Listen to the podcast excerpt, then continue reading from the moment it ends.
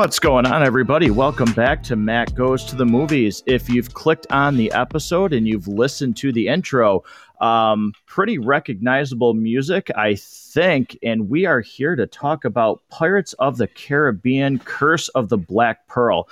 Uh, I am super excited, not just to talk about this franchise in general, but it feels like finally, after an eternity, uh, the band is back together. I'm going to be joined by Rob and Harrison from the Basement Binge. So uh, I'll start with Harrison. Welcome.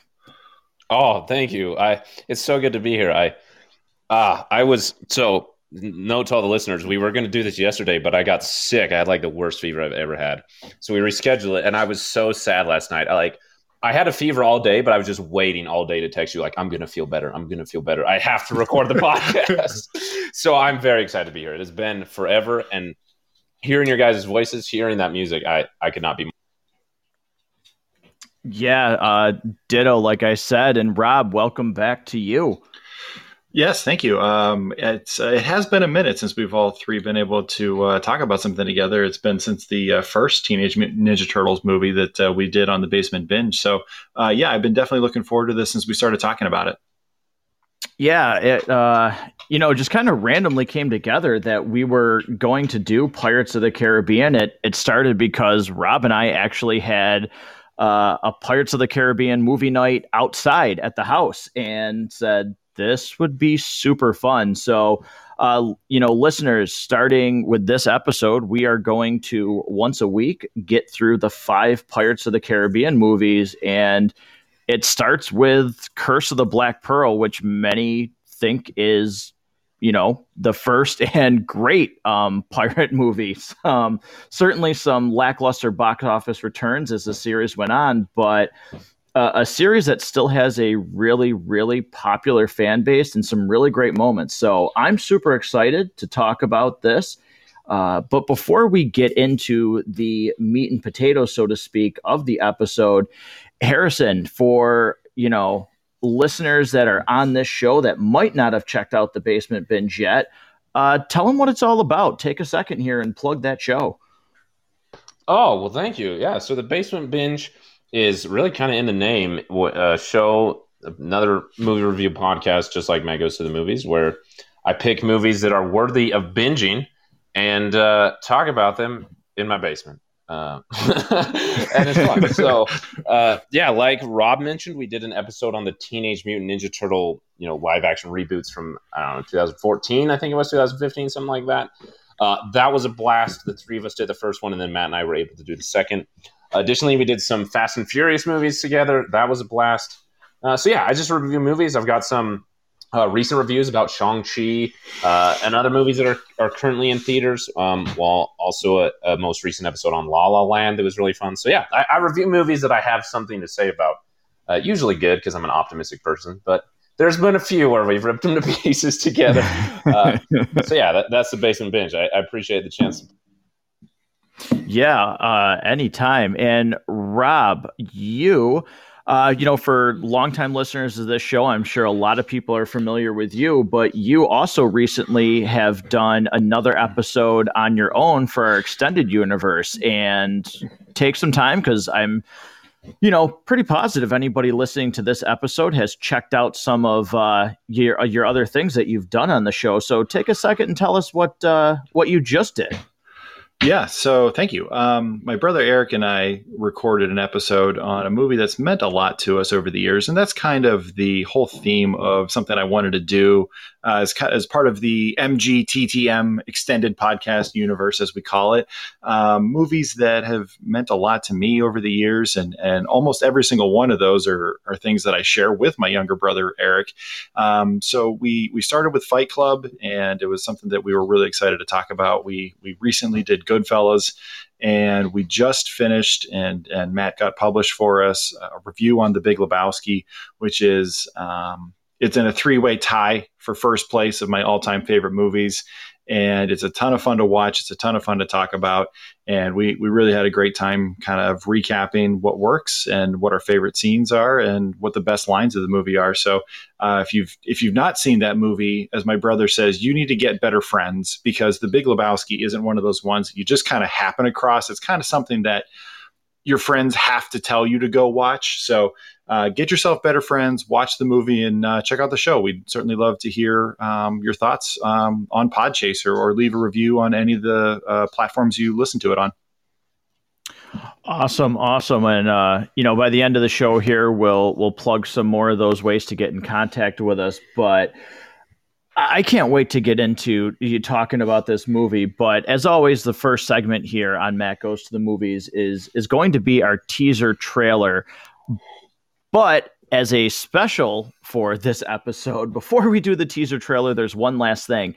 Uh, on the basement binge, we have done a segment called Rummage for the Rotten, which, when all three of us are together, we guess uh, who would give this the lowest score out of the three of us. So uh, I'm going to go first. And this one is really difficult for me because I think we all really enjoy this movie a lot.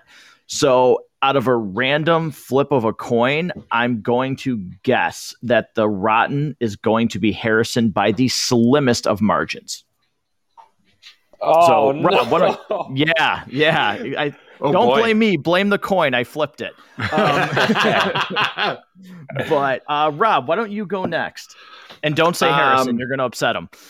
yeah. So here's what I'm going to tell you. I already know the rotten isn't me. Um, I adore this movie. So um, I, I think it's it's gonna it's gonna be tough. I here's the thing: is it might actually be Harrison. He's probably got a number in his head, but I think as we talk about the things about this that we like, we're going to talk him into raising that score. So I actually am going to go. My rotten is going to be Matt, but it's going to be tight. All right, looks like we're going to be putting Rob on mute for the rest of the episode. But uh, Harrison, why don't you uh, why don't you go next? Oh man, okay. Same thing that you said. I know that I'm not a rotten because I love these movies. I have for the longest time. And probably like a year ago, my wife hadn't seen them, so we watched them all together and I loved them. But it's been a few years, so I was when when we talked about doing it, I was like, "Oh yeah, those are great." And then I was like, "Well, they can't be that good." And then I watched it and I was reminded why it is that good. So I'm definitely not the rotten. uh, so let's just all, you know have a little bit of a Mexican standoff, and I'm going to say that's going to be Rob. All right. so uh, I look forward to hearing that at the end of the episode. And with that being said, uh, Harrison, I'm going to let you go first. Teaser trailer portion, uh, two minutes if you need a full two minutes to talk about this movie, spoiler free what you like about it before we really get into the crux of the movie. So, floor is yours. Yeah, I mean, I remember when these movies were happening. Uh, note: This is kind of random. I had a friend who I was like best friends with. She lived across the street from me. Her family was like huge Disney people. Like they went to Disneyland all the time. They, anything that Disney made, they had it. You know, like those type of people. Everyone knows what they're like. So so because this was a Disney movie, they went to go see it. And like at that time in my life, no one was talking about the Pirates of the Caribbean movie. And so she went and saw it. She fell in love with it. So she had all these toys and like collectible things about pirates. And I was like, what a dumb thing. Like, like this compass. And I, I just like really thought it was dumb. And then I remember uh, the picture came out for the second one where it shows uh, Davy Jones and like his crew with him, and then it shows it was like a meme where it showed the actors in the motion cap suits. Anyway, we went around high mm. school uh, constantly, so I was like, okay, I got to check this out. Like, what the heck is this thing that's become a meme? Uh, so yeah, I watched it. It was like, oh my gosh, this is a phenomenal adventure movie that you would expect out of nowhere. It's got heart, it's got action, it's got great twists and turns, it's got a great villain, a, a great protagonist uh, fantastic romance, like like anything that you could hope for in an in an adventure movie is there. And on top of that, it, it captures like the the the longing that I think all of us have in some way to be a pirate on the open sea in a big ship. Uh, with a crazy lunatic captain, you know, like Captain Jack Sparrow, you say that and everybody has some idea about it. it, it everything about it just instantly becomes iconic. Even that score you played at the beginning, because it's just so memorable and how original it is, but how fun it is uh, and how great it is at just being exactly what it needs to be an awesome adventure movie in the open seas with a bunch of pirates. Like that just is a blast. Yeah. Uh, really good points, Rob. I'll I'll let you go next, and I'll close us out. Sure. So, um, Matt, you played the the song at the beginning. Harrison touched on the score a little bit.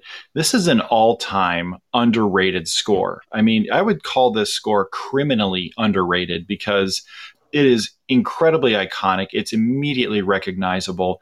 It conveys such that emotion of fun and adventure and just a little bit of wackiness.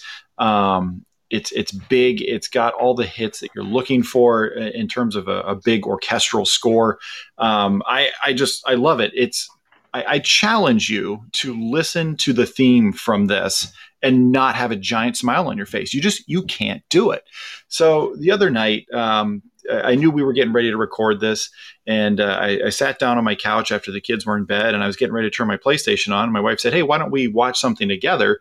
And I, had, you know, knowing that I needed to do a rewatch uh, to get ready for this episode, I suggested, "Hey, let's watch Pirates," and she was like, "Yeah, let's watch Pirates." I mean, there's really not a time I've I've, I've ever sat down to watch this movie. I think I saw this movie like two or three times when it was in theaters. Um, there's never been a time uh, for the first Pirates of the Caribbean where I've sat down and be like, yeah, let's watch that, and not been happy with that choice. Um, it, it's just it's fun start to finish, um, and there's so many great moments. There's so many great lines, and and some really interesting choices uh, that actors made that. Um, ended up paying off, even though perhaps um, Disney wasn't a big fan of it originally. Yeah, I think this movie, the first one particularly, shows that if you have a creative person behind the wheel, you can make an interesting movie out of anything. I mean, let's not forget what this movie is based off of. What, a 10 minute? I mean, Rob, I think you know the, for some reason we talked about it, but what, a, a 10 minute ride at Disney? This two and a half hour movie is based off of? Well, it's funny because this movie started the trend for Disney to start making all of their movies are either live action updates of previous animated classics, they're based on movies about popular villains, or they're movies that were based on rides at the park for some reason. You know, like Jungle Cruise somehow got a movie out of it, um, and it kind of started with this. And there's um, there's a bunch of Easter eggs that are sprinkled all throughout this that are nods to the ride. You know, the the scene where he's sticking his hand out with the the bone, trying to get the dog to come over. That's lifted directly from the ride. Uh, I think there's a couple other ones that are sprinkled throughout. I, I don't remember all of them right off the top of my head, but they're pretty easy to find. Yeah, it's it's just amazing. Harrison, you touched on it. You have a great score, Rob, you said it too. You have great supporting characters. You have great main characters. You have actually a love story that actually works in this movie, which is rare. It doesn't feel overblown or over dramatic. Like I actually found myself rooting for the characters that are supposed to be in love in this movie. Uh, and that's that's rare to have all of those things come together is really pretty special especially on a movie that was an original so to speak ip uh, even though it was based off the ride so i just think this is an example of you get creative you have the right people behind it and sometimes you hit lightning in a bottle because regardless of anything in the future, like, well, in the present, you cannot say that at a time who was a more recognized character than Captain Jack Sparrow.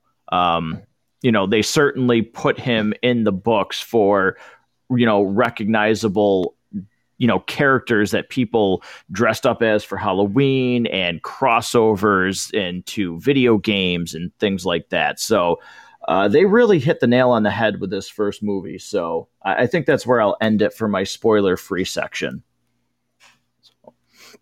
But uh, next, though, we're going to move on from seat to screen. And this is where we talk about what works, what doesn't work. I think we're mostly going to focus on what works because I, again, don't know a lot that I think we dislike about that movie.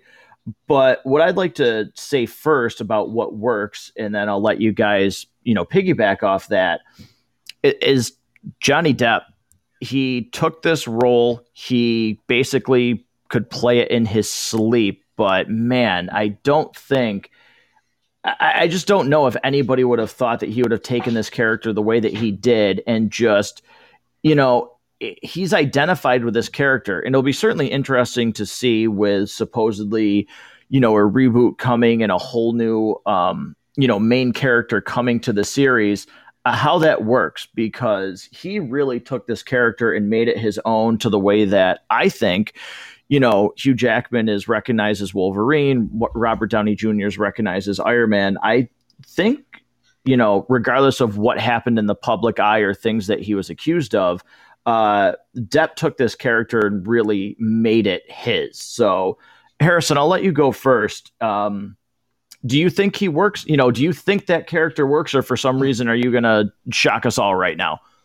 No, I think Johnny Depp is as Jack Sparrow is one of the most iconic characters uh, of the uh, 21st century. I mean, like seriously, who doesn't know who Jack Sparrow is?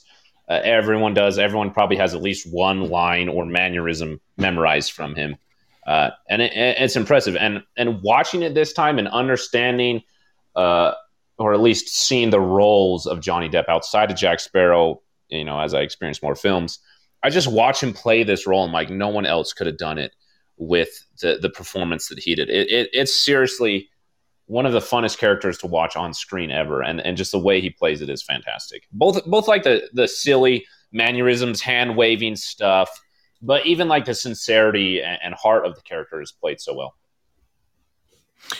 Yeah, Rob, I'll I'll swing that over to you now. Jack Sparrow, Johnny Depp. To, uh, what are your thoughts?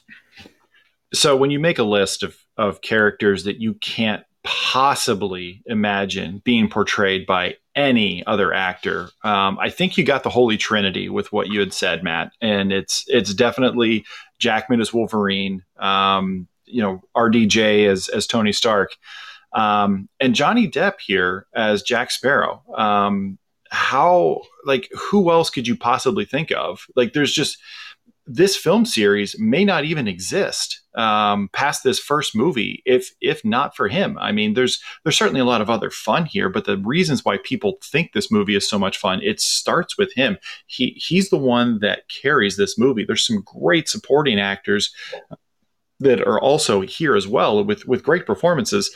Uh, not you, Orlando Bloom. I'll get to that. Um, but there's there's so much fun here overall. Um, you know, basing it on Keith Richards, I think that's a pretty well known sort of Easter egg. Um, but when Disney saw what he was doing with it, Michael Eisner actually was pretty upset, reportedly, and and wanted to have that stopped. The you know kind of the whole just the way that he was portraying this character was not at all what they thought. You know they really were going for more of that swashbuckling kind of you know Errol Flynn style character. Um, and that's not at all what he wanted to do with it. And it, it got kind of tense at one point, depending on what stories you believe. Um, and fortunately, they they kind of caved and let him do his thing. And um, th- this movie probably wouldn't be remembered the way it is. There might not be a second, third, fourth, fifth, and and future sixth, um, if not for Depp's choices and how he portrayed the character. Yeah, I I couldn't agree more with all of those statements. I think he's fantastic, even in some of the later movies when some things don't shine. I still think he, you know, he stands out. Um, you know, as a spotlight in some of those darker moments in these movies. But, you know, a- another thing again for me that works, and then Rob, I'll let you go first this time, is supporting characters. And I guess you can't really call Barbossa a supporting character. He is main, you know, one of the main characters, but he works. He's compelling. You have I maybe Rob, you're going to disagree, but again, you have Elizabeth Swann and you have Will Turner. Um, you have all these other characters, um, Gibbs, that really, to me, they make the movie as good as it is. If all of these supporting characters in this movie didn't work, um, you know, I, I, think we've seen where in other movies, when the supporting characters don't work as well, you know, it's hard for Depp's performance to be enough to carry the movie. So, again, I think this is one of those rare occasions where everything, for me at least, just lines up to make this a really fun, exciting movie that I don't think you can watch it and not enjoy it. It never loses its appeal.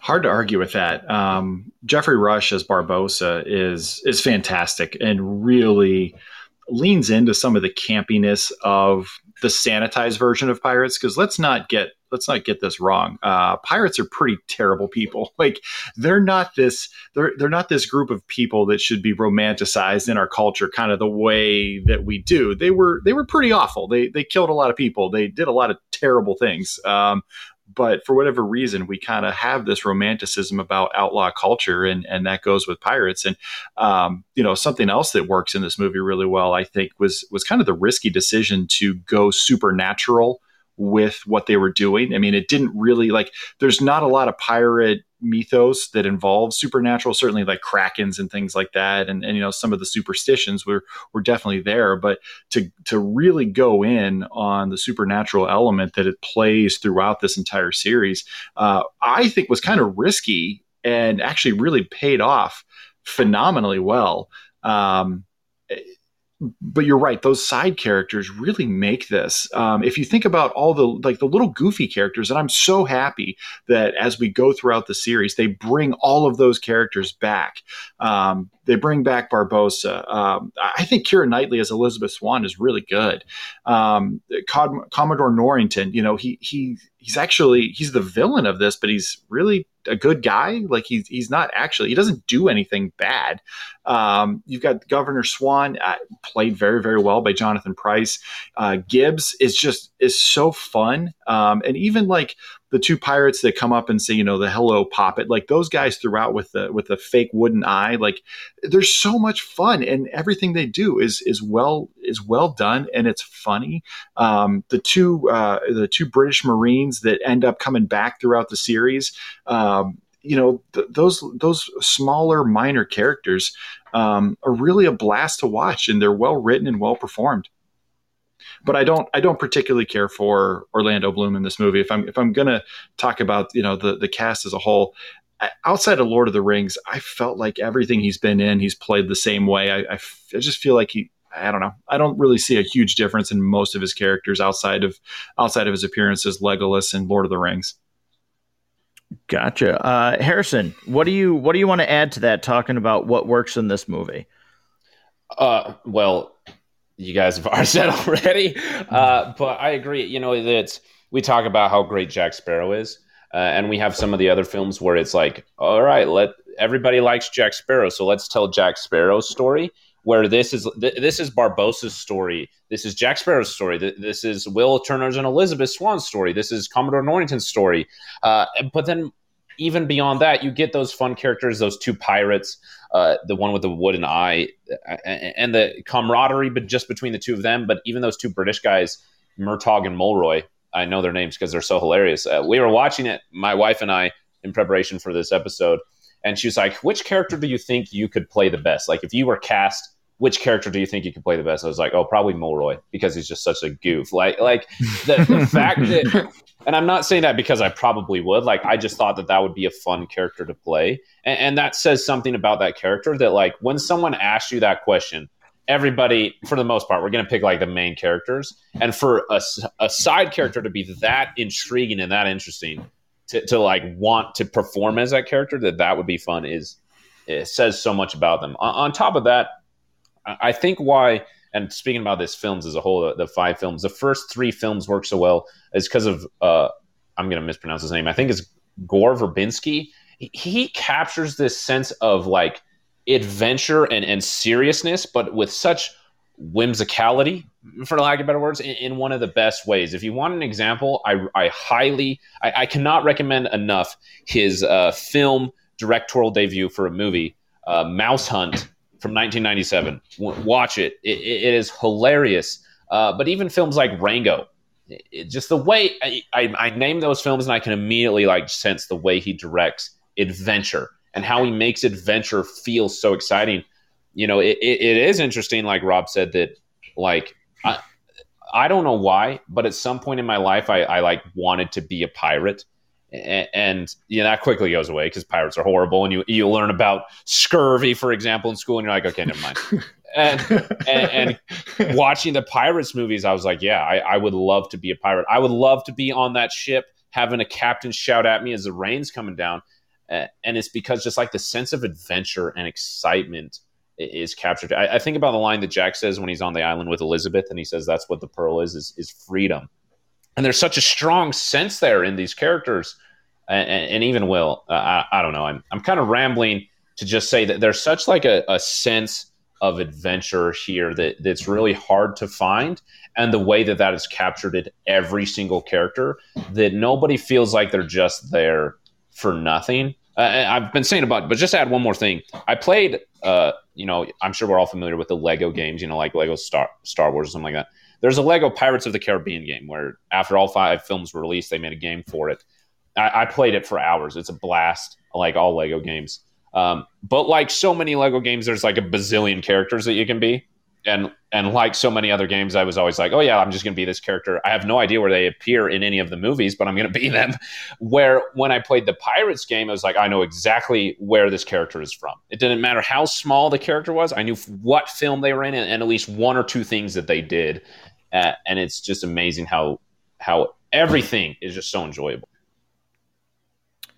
Yeah, um, that Lego Pirates game is actually really fun, but I think you you know, nailed it perfectly with the sense of freedom that this movie represents uh, for characters and even characters that at the time aren't particularly free that have to do things a certain way, like Elizabeth Swann's character, and recognizing that that's not the kind of life that she wants, and meeting, um, you know, Will Turner and just everything that goes along with it. I think there's a pretty like there's a good message there and i know rob like is 100% right and harrison you you echoed that sentiment that you know everything that we know about pirates is not actually good so the fact that we're talking about them in a good light but just the thought of living the life that you want to live and not conforming to something just because you were uh, born into that life or something. I think there's a, a you know a message that you can pull out of that with these movies. And like you said, there's just again, there's nothing wrong with being fun. I, I, think too many times with movies or people that try to sometimes, you know, you know, rate these movies or things like that with Oscars and everything. It's just I, I don't need something to make me completely stop and think about the complexities of life. Uh, I just need to have a good time. It doesn't mean it needs to have the best dialogue. You know, I just need to have fun. And if you tell me that these movies are not fun, okay, uh, that's that's not going to be me though. I just have a blast watching this. You know, this movie in general. I absolutely am like giddy when I watch this movie. I have a stupid grin on my face. I have a stupid laugh that I continually have during the you know during my watch through, and that's that's enough for me. So Matt, let me ask you a question. If you have the choice, because you talk about you know the importance of fun in a movie compared to maybe all the accolades, if you lined up the last ten years worth of Academy Award winners for Best Picture and you put them all in a line, how many of those movies would you watch over Pirates of the Caribbean if you had the choice? You're just sitting down. It's a Friday night. You're home you're going to pick a movie. Uh, I don't even remember what the last 10 years worth of best pictures were. What's the likelihood? Yeah. What's the likelihood that you'd actually pick any of them over watching Pirates again for the 70th time? Right. Yeah. No, it's not, it, it's slim to none. Like, for sure. Yeah. And I don't even know what they are. Like it, it almost doesn't matter what they are because there's there's not a lot of movies that I would sit down and be like, yeah, I'd rather watch that instead of Pirates on, on most nights.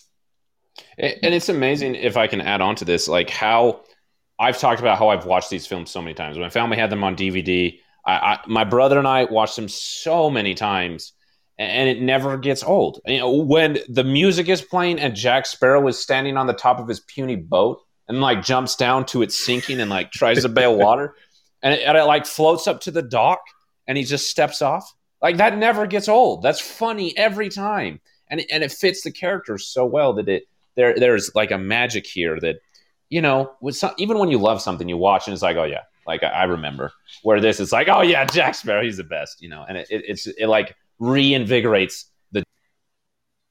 yeah, he reminds no. me a lot of Marlin from Finding Nemo, right? Because, and I, it occurred to me uh, the most recent time I watched it, both of them are characters that are on this crazy, impossible adventure who find themselves in predicament after predicament that are um, life threatening to them and their companions. And yet, every time they somehow magically escape it um, and it's and they're both great adventure stories. It just I, I was seeing a lot of of that other Disney film in this. Uh, they do, both take place in the ocean too. Yeah, uh, hundred percent accurate. So, Harrison, uh, I'll let you continue. Anything else? You know, we've talked about a lot about what works with this movie. I think maybe one of the things that we haven't touched on is, you know, anything in depth is the supernatural element of it, and I think the look of Barbossa's, you know, crew when they're in the, you know, uh, when they're shown by the moonlight and everything like that.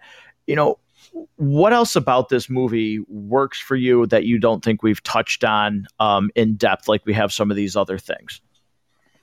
Um, yeah, the, writing of it, you, you kind of when you were talking about Oscars, you know, you don't need something with the best dialogue, and we can kind of pick this dialogue apart and how it doesn't work, but we can also just commemorate how good it is. Like it makes me think in pirate language after the movie. Like like I just remember one line in particular. I don't know why I remember this one after the most recent watch when uh, they're in the interceptor, I think is what it's called, and the Black Pearl is chasing them down, and Elizabeth suggests that they chuck everything out. And Mr. Gibbs, instead of just saying like chuck everything out of the boat or however you would say that, is like anything that it can be lost, see that it's lost. You know, like who talks like that? it, just, it, it, makes all the characters that much more ingrained in this world and this sense of adventure that like we're going on this fantastic journey in this crazy place. On top of that, the writing of the story is just like so tight and, and, so smooth and natural the way that everything works out that I didn't really understand what was going on until like the third time I watched it.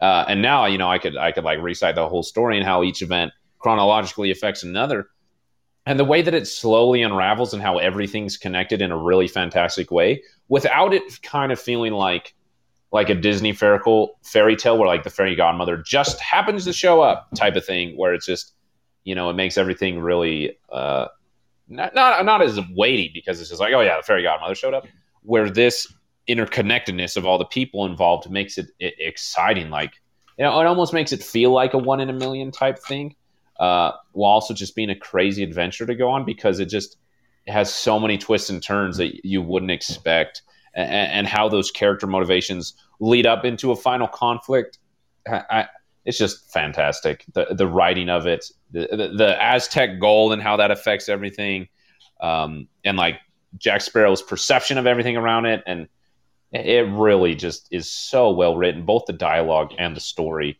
And it doesn't surprise me. I looked it up on IMDb. The writers they're also responsible for Shrek, uh, so the, they're must just good at writing things that are kind of unexpected.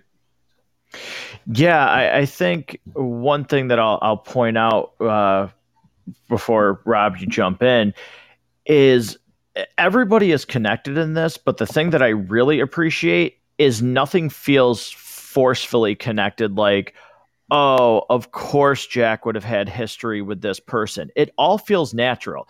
It feels natural that Elizabeth met Will when he was a kid and she got one of, you know, the Aztec gold it felt natural that Jack was a part of this crew and Barbossa left him out to sea. Like everything feels like these characters should be connected, and it's not just, well, we needed to get from you know point A to point B, so here's this MacGuffin as to why this happens. This feels like a very natural flowing story where everybody who's in it should be in it. Nobody to me feels wasted. It's very tight writing. Um, there's there's nothing wasted here. There's there's no weird Deus ex machina devices. Um, it's it's a very tight story. Um, you know, touching back on the supernatural elements of it again.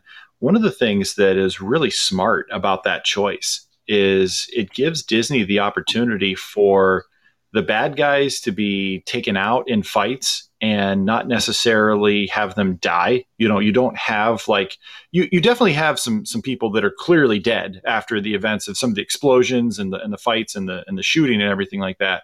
Um, and this is kind of maybe a hard PG thirteen. Like you really want to think about whether or not you're going to let your kids watch this or not, because there's parts that'll definitely scare them, uh, especially when you're first introduced to Barbossa's crew when they're on full moonlight mode. Um, but the the decision to do that allows you know you can get these guys beat up you can get these guys blown up you can get these guys shoved full of swords and they're not actually dying. And it allows you to do some things and and still keep a PG-13 rating for a, a world that is very very R-rated um, other things that I think really work about this um, certainly some of the writing there's there's a lot of really great lines that are that are so fantastic um, why is the rum gone I mean, that's a line I find myself using frequently in my life because I'm a big fan of of Captain Morgan myself. That's that's kind of my beverage of choice. I find myself using that frequently, and it just seems to fit very well. I'll tell you one of the things that I love about this so much, and I think that it is absolutely crucial for an adventure film to work is the action scenes uh, the sword fights in particular throughout this series but definitely in this movie are really really well done. Um, barbossa's stunt double is a really badass sword fighter. Um, there's there's so many good things they've done and they they do some smart things in this movie. They don't try to put the actors too close they pull the camera back far enough and just let the stunt doubles like do their thing and, and actually fight and, and do well. Um, the scene in the blacksmith shop, you know, that's very clever. It's this movie shows us a lot of things in terms of action scenes that we've never seen before that are creative, that are fun, um, that, that give you something different. And, um, and they let the professionals do their job instead of trying to have your your A list actors um, do too much and and not really give us anything really exciting. Yeah, I I totally agree with uh, w- with those statements. There's definitely really great action to this, so it helps uh, it helps a lot. So, Harrison, anything that you want to add to that? Uh, yeah, I, I, agree. The action is fantastic. Like, like if you just think, I thought about this while watching. If you ask somebody, you know, just an average movie viewer, to name some iconic sword fights in films, probably The Princess Bride is going to be mentioned, and at least one Pirates of the Caribbean movie. I guarantee it, because uh, we don't get much sword fighting uh, in like common movies that a lot of people see, if that makes sense, and, and we don't get it this memorable. Uh, it, you know, even watching, I know almost like every single beat of that fight in the blacksmith shop because I've seen it so many times. But each time it, it's invigorating to watch it be performed so well. If I add some other notes here, of course, we got to mention that the costuming and makeup is just fantastic. Like we talked about how, or Matt, I think was you who mentioned who, how many people have cosplayed or dressed up for Halloween as Jack Sparrow. It seemed like when I was a, a young kid, everybody was a character from from uh, Pirates of the Caribbean and, and, that comes down to the the look of these characters is just so perfect. Uh, and one other thing is, is the cinematography of it. Again, goes along perfectly with the scale of adventure that we talked about. Yeah, it, it's so exciting to see the ship moving through the ocean uh, with such gargantuanness. if I make up yeah. a word, it, it, really matches the scale of adventure. Like, yeah, we're going on an adventure for freedom in this huge ship, and it, it really just adds to it so well that I, I appreciate that they let big ships be in the ocean and not just it be a set with green screen. Um, and if there is green screen, you can't always tell. You know, it, if it is there, it's done really well to the point that it feels like they are actually in the ocean, or I think they are actually sometimes. But yeah, the cinematography captures it really well. The look of the film altogether is fantastic. Yeah, uh, I think this is probably the part where if you have anything to say about what doesn't work in this movie for you, uh, this would be it before moving on to the next segment. I'm going to be 100% honest. I, I, don't have anything. So I'm going to defer. Uh, Rob, I'll ask you first, and Harrison, I'll let you go last. But I just don't have any complaints with this movie.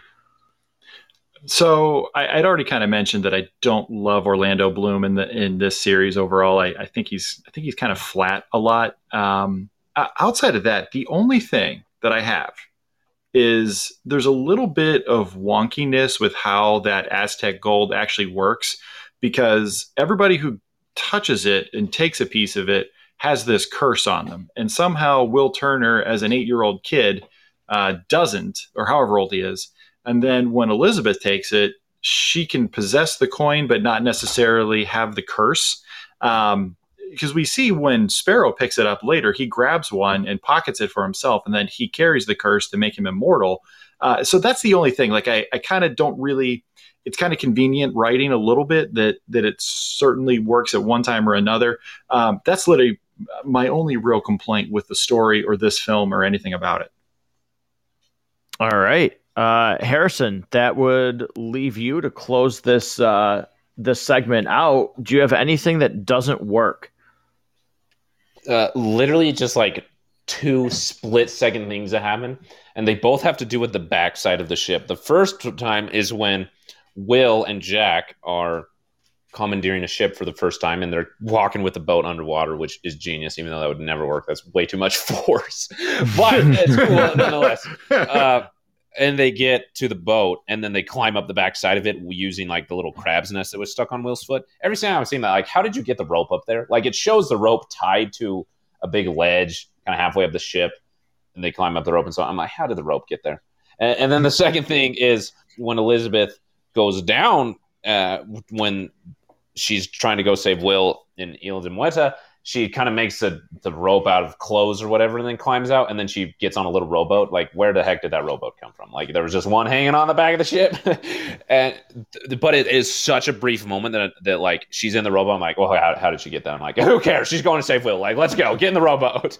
And so it, it's like a little split second where like my brain's like well the logic's not totally there but i don't care because i'm having a great time. All right.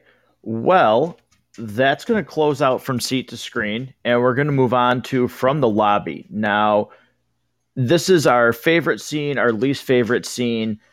I don't think, I mean, it's going to be really hard pressed, I think, to pick a least favorite scene. So, guys, uh, who who wants to name a favorite scene? Who wants to go first? Go ahead, Harrison. this is so hard. uh, if I have to pick one, I, I don't know why I love this scene so much because there there is so much to love about it. Um,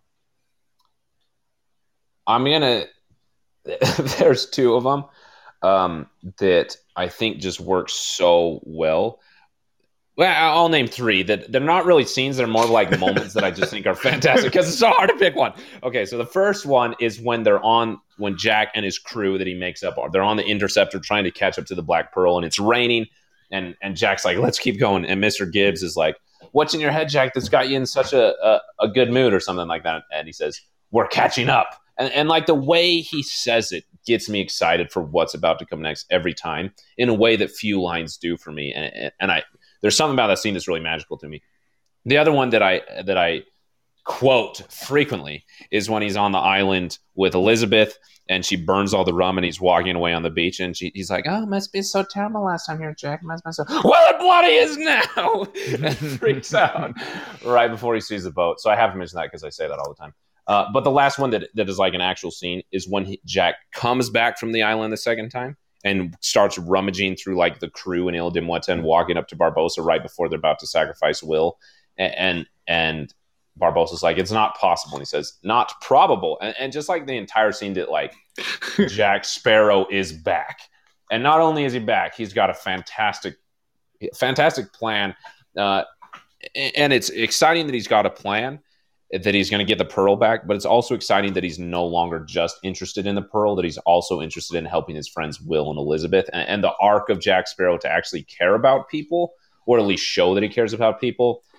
And on top of like the legend of Jack Sparrow being someone who comes back from the island twice type of thing, it, it's all just fantastic for the character of Jack Sparrow and, and just the film as a whole.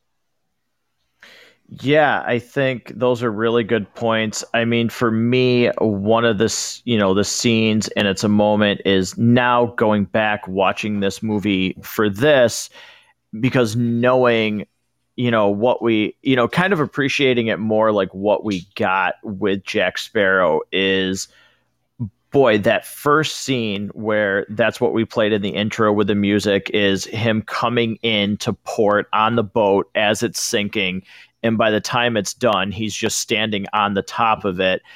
You know watching it now it's just like yeah I, I didn't know then. Like i liked this movie when it first came out. I watched it. I had a really good time with it and i was like oh man i i cannot wait for the second one. I mean i remember i was in New Jersey for an inventory with Blockbuster for God's sakes when Dead Man's Chest came out and was just like yeah, um, I'm going to see this before, like, I'm going to see this before work. And yeah, I, I didn't realize then, like, how cool Jack Sparrow would be.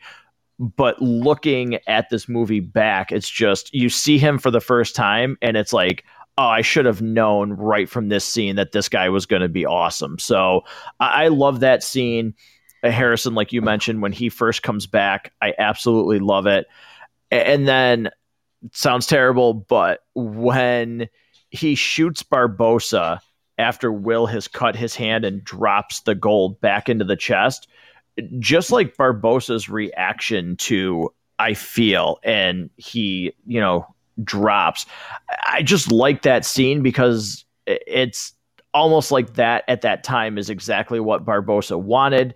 He's been freed somewhat and I there, there's so many of them, but just to name three for the sake of not just talking about the entire movie again, uh, I'm going to name those three. And I, I just, I could not think of a least favorite scene because nothing, nothing is to the point where I feel like it doesn't have to be in this movie. I, I don't feel like any point I could cut something out and be like, okay, like the movie's better. So I, I, do actually have a least favorite scene. Um, it, I, wouldn't be me if I didn't try to ruin something. This um, is true. This is these these are true statements. Mm-hmm. Um, it's brief, but when um, when Sparrow and Elizabeth get stuck on the island, they're, they're stranded there. Uh, they they start hitting the rum, um, which look I, I, know a thing or two about, and and they have kind of almost a little bit of that awkward like oh where's this going? Um, it's a little it, it's a little cringy a little creepy um, for my taste it, but here's the thing is that scene does set things up that we see in the second and, and third films that you kind of almost needed this scene to do but uh, i just it, it kind of that scene kind of weirds me out just a, just a little bit. It's minor complaint, nowhere near, uh, and it doesn't ruin my enjoyment of the movie. It doesn't make me like this movie any less. It's just maybe a little weird and a little creepy. Um, favorite scene? It's so hard to choose. I talked about this the fight in the blacksmith's uh, uh, shop earlier, and I think that probably is my favorite scene because the the sword play is so good, the action is so good and it's got one of my favorite lines from this movie when uh, when Johnny uh, Depp pulls the the gun on him, and Turner looks at him and says, "You cheated," and he says, "Pirate." Like mm-hmm. it's like. Yeah, uh, I'm a pirate, dummy. Like, what did you like? What you thought I was going to fight fair? Like, are are you crazy? Are you stupid? Like, um, so I, I, I love that, and um, uh, I guess you know again, like I mentioned, the the kind of that final the the climax um, when when they're in the cave and uh, and Barbossa and Sparrow are fighting back and forth. Just it's so good. It's so well choreographed. The action is so well done. Uh, it's creative. It's it's unique. It's interesting. Um, the music just cranks up. They they put it the perfect volume, the perfect notes to hit. Um, I, I, I love all of the action scenes in this movie. Perfect. Um, so, closing out from the lobby, and before we get to rummage for the rotten, there's a segment that I do when it is a franchise called Franchise Appeal. And with just off the top of your heads, uh, I'll go first because I have mine. You guys can have a quick second to think about it. Since we're going to be doing all five, Um, I thought with franchise appeal, we could say where we rank these movies at the start of this. We're going to watch them again to review them. So uh, I'm going to go. It is the first movie is the my favorite. Dead Man's Chest is number two for me. Uh, actually, after a rewatch um, before this, Dead Men Tell No Tales would be number three. At World's End would be number four, and the awful good lord i can't even remember the subtitle for it movie five or movie four. Um, on stranger tides. On stranger tides there we go. Uh, would be my fifth ranking. So that is as of right now where i rank these movies. I, I don't think there's any change for one and two. Maybe five and three could switch in terms of dead men tell no tales and at world's end. Um, so Rob, I'll let you go next in this franchise appeal segment. Where's your off the cuff rankings? Um, without having to think about it hard at all, um, the first Pirates movie is the best. Um, I, I'm not sure you'll find a lot of people that have a different choice unless there's an actor that appears later in the series that you just absolutely love and and and do everything that uh, that or watch everything that they do. Um, so to me, uh, just right off the cuff, having only recently watched Curse of the Black Pearl and Dead Men Tell No Tales within the last month, um, Curse of the Black Pearl, the first one is one is number one for me. Uh, Dead Men Tell No Tales was actually a lot better. I I actually just watched it for the first time uh, when I was was at your house, Matt. Uh, like you had mentioned earlier, it's actually the first time I'd seen it, and I I'd kind of heard it wasn't good. Um, so I never really spent a, you know made the time to watch it, but I'm glad I did because I liked it a lot better uh, than kind of what I thought. And then for me, the second and third Pirates films, Dead Men's Chest and At World's End, they kind of go back and forth. I kind of I, I, like the movies and then I don't like the movies. You know, I, I, think I had a lot of expectations going into them when I first saw them based on how great the first one was. And, and maybe they didn't live up to that, um, to use a segment from Harrison's show on the basement binge. Uh, when I've rewatched them and allowed them just to, to exist in their own right and not have expectations based on the first one, I, my opinion has improved, but I, I pretty much go one, five, three, two, four on Stranger Tides is not good. Okay. Harrison, that leaves you. Wow. Okay. This was really hard. One, because I was unprepared. Two, because I don't know. uh, okay. So starting at the bottom, it's easy for me. Number five is on Stranger Tides. It's I actually had to look it up on IMDb to remember what exactly it was. Uh, not great. Dead Man Tell No Tales is next at number four number three and number two are really hard for me to decide, so I'm going to skip those and come back to them in a second. Number one, without a doubt, as of right now, without a rewatch, is At World's End, the third film. There is something about that film that I just adore. I, I think wow. it's so funny. I love the action more than any of the films. I think it captures like my desire to be a pirate more than anything else. Uh, and so there, I have a soft spot for it. Now, I think that is going to go down rewatching it. It's been a while since I've seen it, but but I really do adore that film. So number two, number three, what's left is Dead Man's Chest and the Black Pearl, or uh, the Curse of the Black Pearl. I really, really have a hard time deciding between the two of those. I'm gonna say that the Black Pearl is number two and Dead Man's Chest is number three, uh, just because I think that that's the way that it's actually gonna be. Uh, it's I have a really, really hard time deciding and, and there's things about both that I love, and and part of me wants to put the Curse of the Black Pearl higher, but that's just because I just watched it, and so I'm kind of hesitant. Like, oh, am I putting that higher just because I just watched it, or because I genuinely like it more? But I think I I really do genuinely like this one more than Dead Man's Chest. So that that was a long list. So for me, it's uh, at World's Ends at number one, The Curse of the Black Pearl, Dead Man's Chest, Dead Man Tell No Tales, and then On Stranger's Tides. All well, right. I didn't think anybody had uh, Curse of the Black Pearl not number one, and there we go. Harrison does. there, there, it is. Um, but know, for the record, he also likes the Last Jedi, so take that for what it's worth. there it is. Ah. There it is. But I, I think it'll be interesting to see what changes, um, if anything, with the list. Like I said, I don't, I, I can't imagine one changing for me, but maybe you know my second, third, and fourth rankings change. Uh, so at, at the end of every episode, we can see where we are. We'll put that in the show notes to see if our ranking changed at all. Um, and for listeners, you know, we're going to talk about a little bit more, but write in with your rankings for them. And if you are kind of maybe rewatching these as we're doing these episodes, let us know if it changed for you. Uh, we'd certainly love to hear what the listeners think of these movies and where they rank them personally. So, uh, we are going to get into it though with Rummage for the Rotten. So I am once again, I'm going to flip the coin. And Harrison, you're going to go first. Where is your ranking for this movie in terms of reels?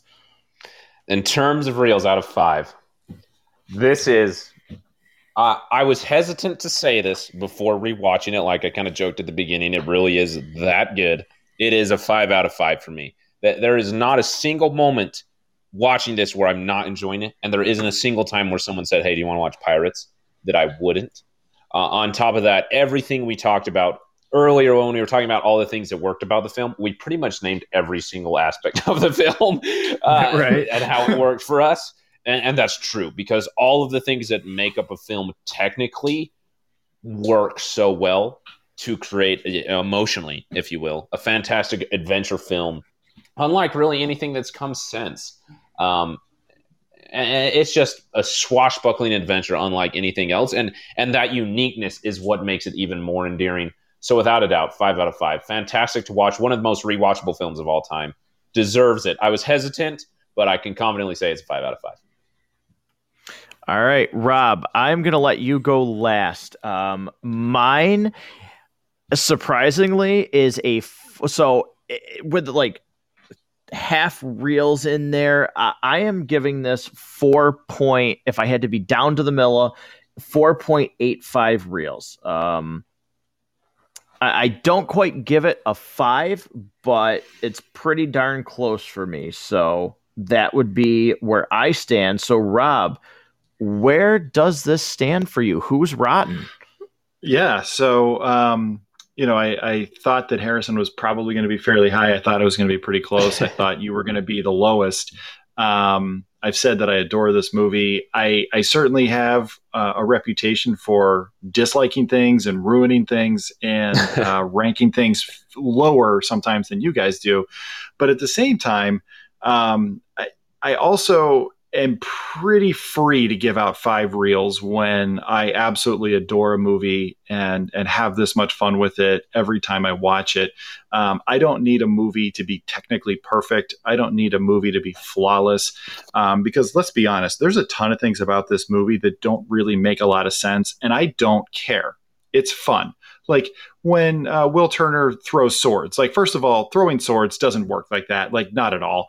And at the end of the movie, when Sparrow's about to get hung and he throws the sword and he's able to stand on it, um, that's that's not really how physics works. But like, you don't care because they're playing the theme music, you know. And and uh, Johnny Depp is going to start kind of like walking around funny, like he's half drunk with his hands in the air and and saying wacky things. Um, uh, Matt, you're the rotten. I'm five out of five reels. oh my! And it's it's crazy.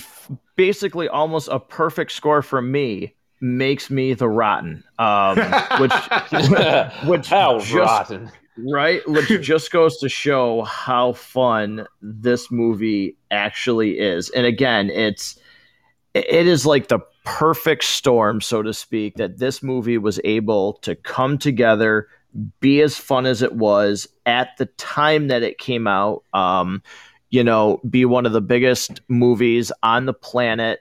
You know, by the time the second one came out, one of the biggest franchises on the planet. Uh, just lightning in a bottle for when this hit, but a ton of fun. And yeah, I am uh, I am the rotten with four point eight five. who would who would have thought? it's crazy. I, I, wanted to add one more thing that I think is interesting as as we talk about, it, if it's okay, man. Yeah, of course. I was really curious because you mentioned something how this didn't, some of the films didn't have a great box office return. So I was like, I got to find out what did this original film have in its opening box office. So it came out in 2003. Uh, it was the 11th film, at least for the box office uh, opening for like its weekend opening um, at 46 million. The the highest films that year was The Matrix 3 Reloaded at 91 million and X-Men 2 at 85 million and then The Lord of the Rings at The Return of the King at 72 million, right? So like not a, like it's that's good. That's a good amount of box office, but even for the time being like that's that's not much. In fact, one of the films that's in the one, two, three, four, five, the the number 6 film uh, Hulk, the one from 2003 uh, beat out this film by almost double. Like it's almost Ooh. at 70 million for a, a, weekend opening. So like no one really like initially went to see this film. Like no one was really expecting it. So if you go and look at it, right? So Hulk, as an example, opened at about 70 million, almost.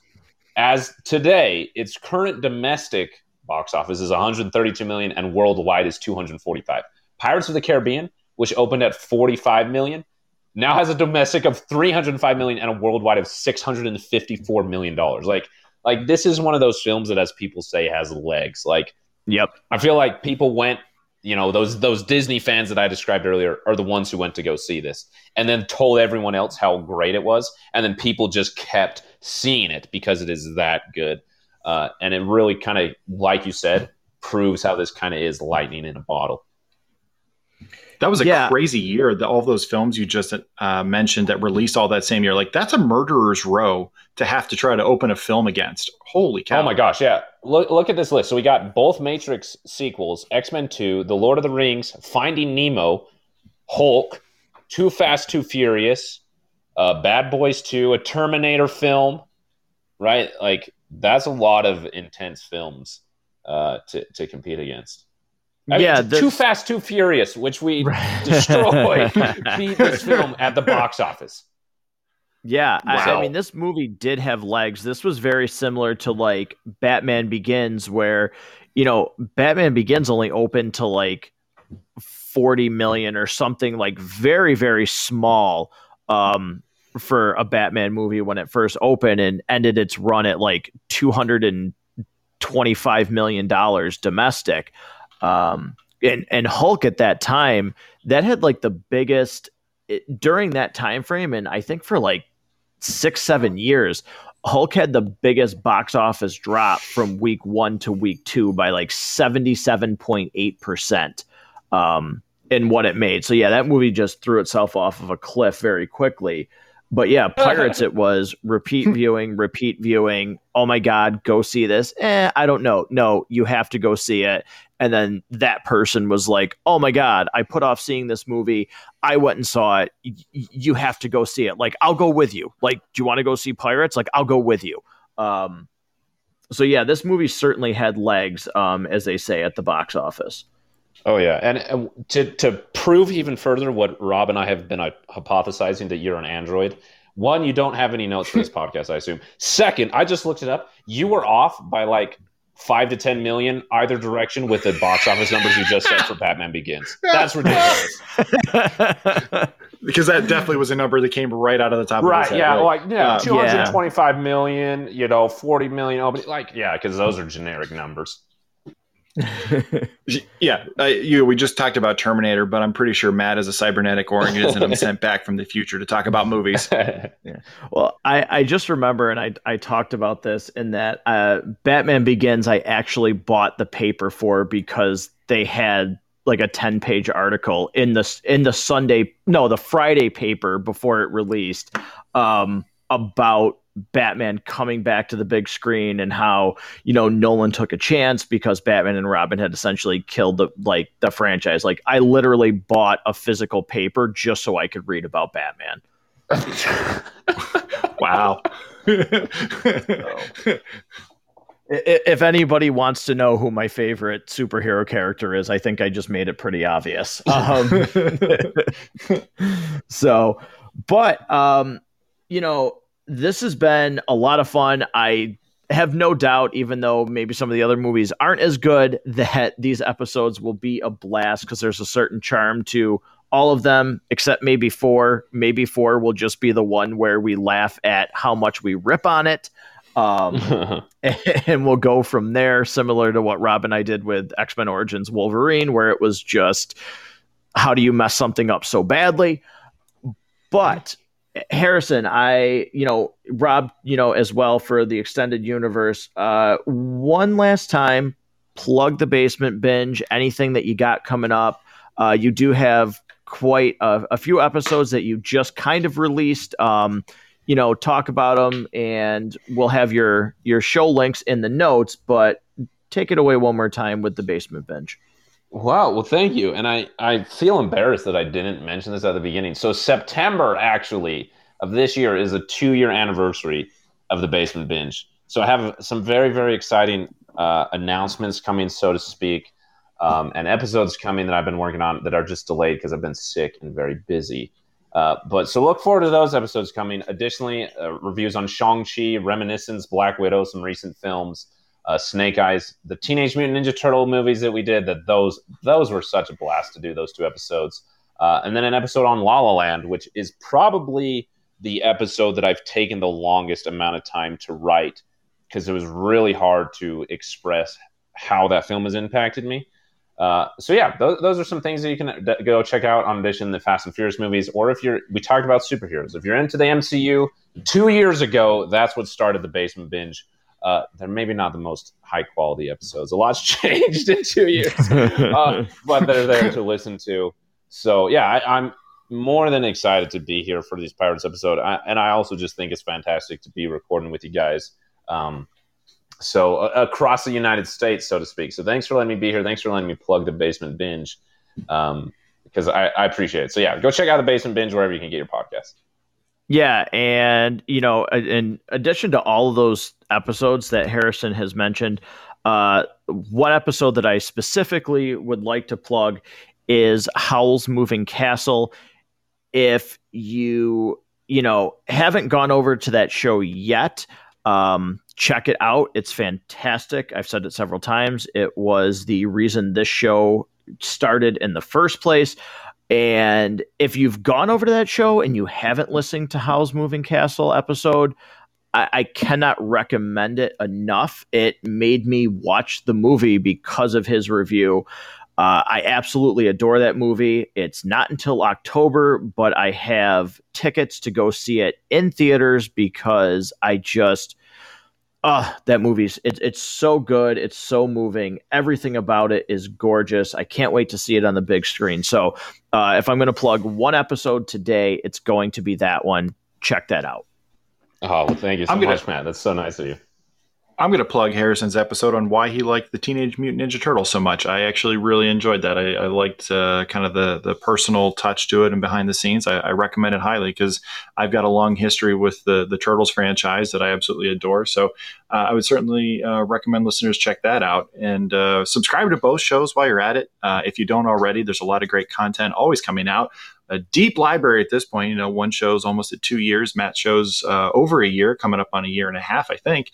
Um, so there's a lot of great stuff to go through up and down the catalog. There will be three of those uh, in Matt Goes to the Movies that have Eric and I on it as part of the extended podcast universe uh, here at Matt Goes to the Movies. And uh, we we just finished The Big Lebowski. We did Goodfellas and Fight Club, all movies that have meant a lot to us over a long period of time.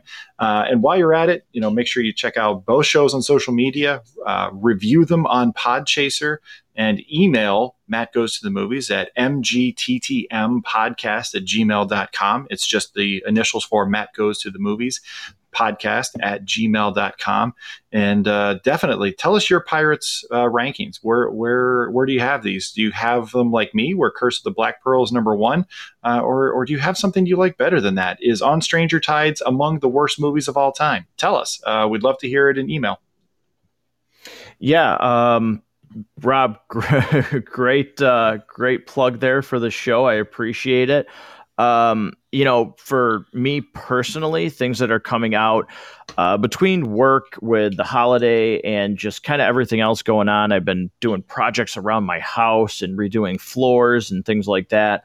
Um, I, I, have been very lackadaisical on getting my Tom Cruise episodes out. I have them. I just need to upload them. Those are coming very soon. But also, there is a, a movie that I am super attached to. Uh, I should say more a franchise. Uh, the Halloween series, uh, Michael Myers, and Halloween Kills comes out October 15th, which I cannot wait for. Um, I will be doing a review for the original Halloween from 1978 and then the new Halloween that came out in 2018, since that's a direct sequel in this universe that they created. And then Halloween Kills is the second movie of this new uh, trilogy that they started. So I cannot wait for that. Uh, I'm going to be reviewing both of those movies in anticipation for Halloween Kills, so that will be coming as well. And then every week we're going to be doing one of the Pirates movies, which is going to be a lot of fun. So that's what we're doing on Matt Goes to the Movies. Uh, look forward to a new uh, episode of the Extended Universe whenever that comes from Rob. I've certainly enjoyed those episodes. And again, uh, subscribe to the shows. You know, get with us on email, social media, whatever you uh, use as a platform for communication. And we will see you next time on Matt Goes to the Movies. Thanks, listeners.